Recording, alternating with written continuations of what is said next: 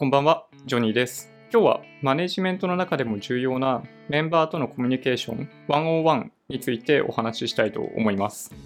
最近本とかでも出てるんで、まあ、そちらを見ていただいた方がなんか全体として101とは何ぞやっていうのを理解しやすいかもしれないんですけど全体を理解した上で、まあ、実際にやってみるとうまくいったりいかなかったりっていうのがすごいあると思います。101ってそもそも、まあ、明確な目的ってそんなにはっきりしてなかったりするんで使い方によってはただのなんか業務の状況確認に終わるみたいなこともあるあるなんじゃないかなという気がします。今日はなので、まあ、僕が考えている101の、まあ、意味だったり効果的に実施する方法というかそのメンバーに対してのスタンスみたいなお話をしたいと思ってます。まずはじめにメンバーに対してどういうスタンスで臨むべきかっていうところなんですけど、まあ、これがもしかしたら一番重要なのかもしれないんですが、マネージャーはボスではないというのが一つ重要な点かなと思いますね。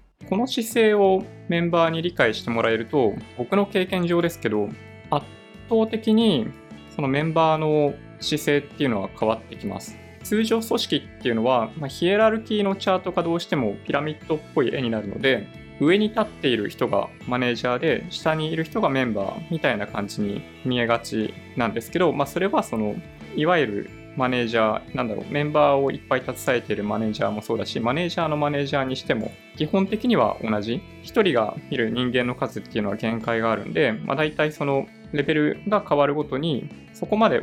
大きく1人が見るメンバーの数っていうのは変わらないと、まあ、想像してるんですけど、ああいったヒエラルキーの形とはむしろどちらかというと逆だと思った方がいいかなと思っていて、まあ、僕らマネージャーに対してよく話をするのは、まあ、逆のピラミッドの形になっているっていうのは言ってますね。いわゆるそのヒエラルキーでいう上に行けば行く人ほど最終的にはメンバーを支えなければいけないというスタンスっていうのが非常に重要であくまで本当に上とか下とかっていう感覚があると仕事をやる以上説明しづらい部分がどうしても出てくるのでメンバーとの会話では、まあ、僕のケースで言うと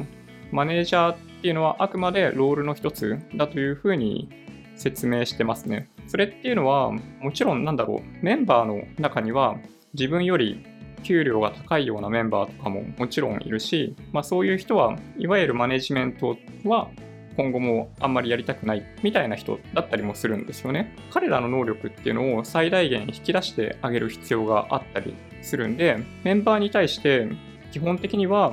上も下もないし、彼らのパフォーマンスをできるだけ出してもらえるようにサポートするっていうこのスタンスっていうのが一番重要かなと思ってます。101をやる上で一番重要なのは、そういった本当に根本的な姿勢っていうのを理解してもらっておくっていうことが一番重要。で、このスタンスがないとなかなかその仕事をさせるみたいな感じになっちゃうと、彼らは本当に仕事をすることに精一杯になっちゃうし、それになかなかうまく答えてくれないっていう状況が生まれてくるんで、この点を理解してもらえてるかどうかっていうのは大きいポイントだと思います。一回それを理解してくれると、あるところからやっぱ関係性が変わってきて、まあ、上司部下みたいな関係性から、その困ったことを相談する、自分が実現したいことをうまく進められない時に相談する相手っていうのがマネージャーみたいな感じに変わってくるというふうに感じてます。まあ、特にメンバーレベルとかは自分がこういう風になっていきたいっていうことを最初のうちは本当にあんまり会話の中でもまあ、言ってこないんですけど良い関係性ができてくればくるほど会社の中での問題点を超えてどちらかというと自分のキャリアをどうしていくかみたいな相談っていうのをしてくれるようになってきます101ではその辺の段階をやっぱり一個一個クリアしていく必要があって、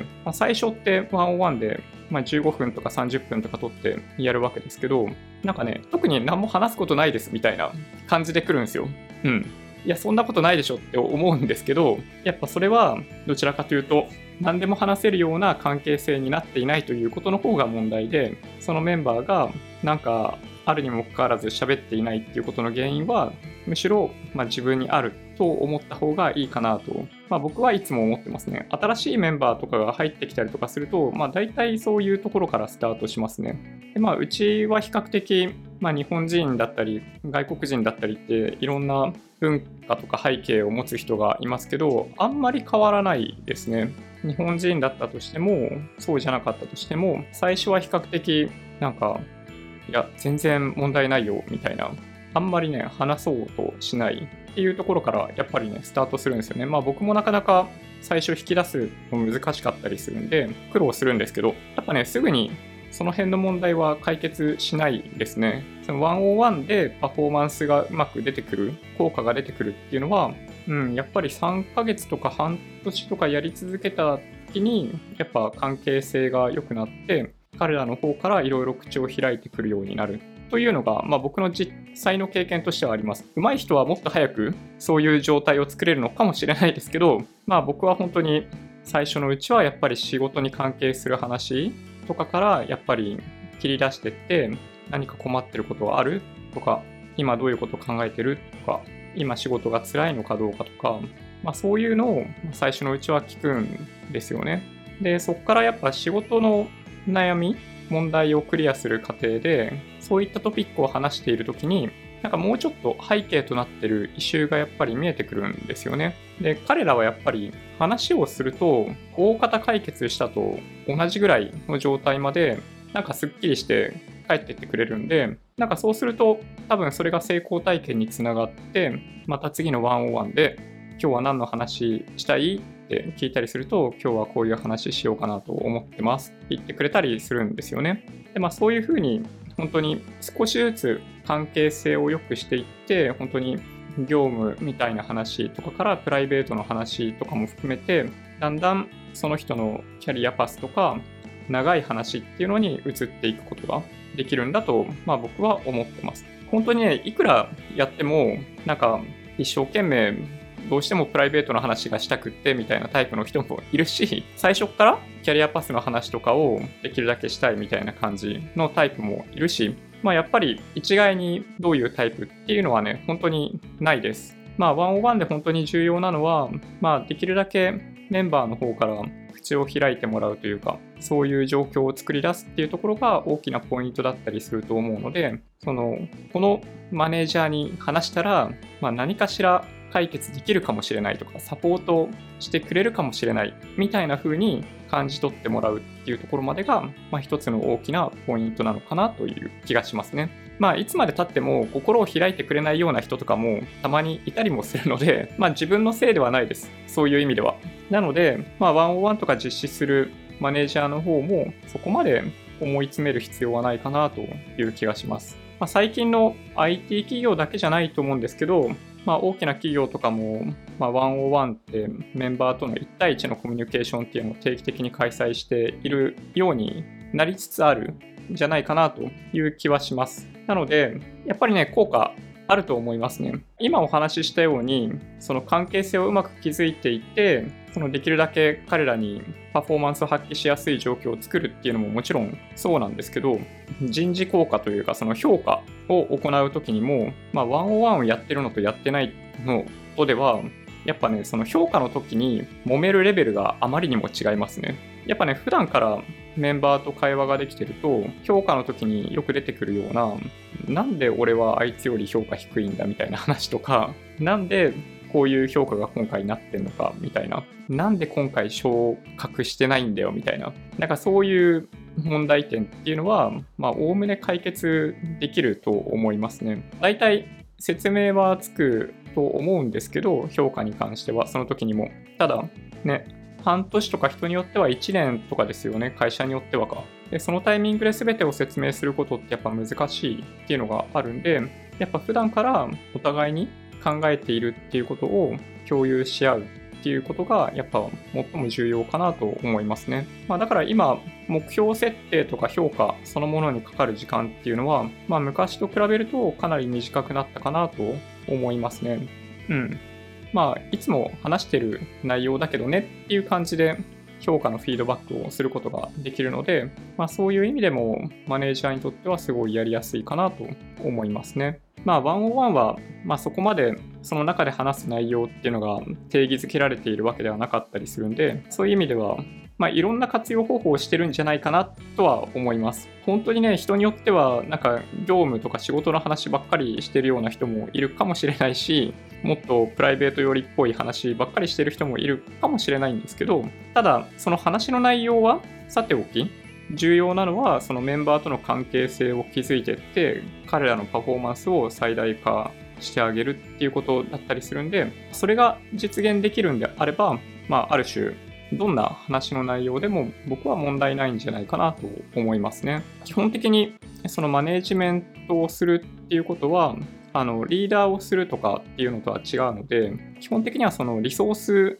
を活用するリソース人物金を活用してその部署の成果を最大化するっていうことがマネージャーに課せられているミッションなので、そこを間違えてはいけないかなと思いますね。あの、101をやってメンバーと仲良くなるっていうことが目的ではないっていうのもあるんで、まあ、嫌われたくない願望ってみんな持ってるんで、結構すり寄りがち。まあ僕もたまにやっぱそういう風になっちゃうこともあるにはあるんですけど、やっぱそこは気をつけないといけないかなと思っってます。そう、やっぱり、まあ、人が最も大事で、彼らのキャリアをサポートする必要があるんですけど、それも含めて、部署としての目標達成のために行っている行為だともやっぱり言えるので、とあるメンバーのキャリアのために、なんか部署のパフォーマンス全体が下がるみたいなことは決してあってはいけないので、まあその辺のバランスとかも取りながらやるっていうことが、まあ難しいところなのかなって思いますね。はい。まあそんな感じかな。101については、なんかね、僕一冊ぐらいは本を読んだ記憶があるんですよね。どこだったかなあ、あこれか。シリコンバレー式最強の育て方、人材マネジメントの新しい常識101ミーティングっていうのと、そうまあ有名なのはもう一つ、Yahoo の101っていう、この2冊がまあ有名ですね。他のやつはね、読んだことないな。この Yahoo の101は僕読んだことないですね。このシリコンバレー式最強の育て方。まあ、こっちはね、読んだ記憶があります。読んだ記憶あるんですけど、ちょっと中身についてあんま覚えてないですね、正直。そう。まあ、今日の動画では、なので、101そのものについての説明というのはあんまりしてないんですけど、そう。まあ、最近の企業では比較的行っている上司と部下のコミュニケーションを取る手段として、1週間とか定期的に開催される、まあ、30分程度の、まあ、ミーティング、コミュニケーションを取る場っていうのを101というふうに、まあ、呼んでますという感じですね。この本の中では、まあ、僕が途中でお話ししていたような、例えばその相互理解のレベルっていうのがどういうふうに上がってって、それの段階に合わせてどういう会話がされるのかみたいな話とか、で、まあ、部下の成長を支援するためにとか、なんかね、そういうお話っていうのがあります。全部でね、これ4章になっていて、第1章では、なぜ今ワンワンミーティングで人も会社も変わるのかというようなところから第2章ワンワンミーティングで何を話すのか部下と信頼を構築するために第3章ミーティングで何を話すのか部下の成長を支援するために第4章ワンワンミーティングを始めてみようという感じですね。はい。まあワンワンミーティングについては本当にうん、なんだろうな難しいんですけどまあやらないとあんまり感覚的な部分つかめないですね。結構手探りで、まあ僕も3ヶ月ぐらいはやってたような気がするんで、まあまずはやってみるっていうのがいいんじゃないかなと思います。なんかあんまりまとまった感じで話できなかったですね。なんか資料を用意した方がいいのかな？はい。ちょっとまた別のマネージャー絡みの動画を撮影するときに向けて、ちょっと考えたいと思います。はい。もし今日の動画が良かったっていうようであれば、高評価ボタンをお願いします。合わせてチャンネル登録していただけると嬉しいです。それでは、ご視聴ありがとうございました。バイバイ。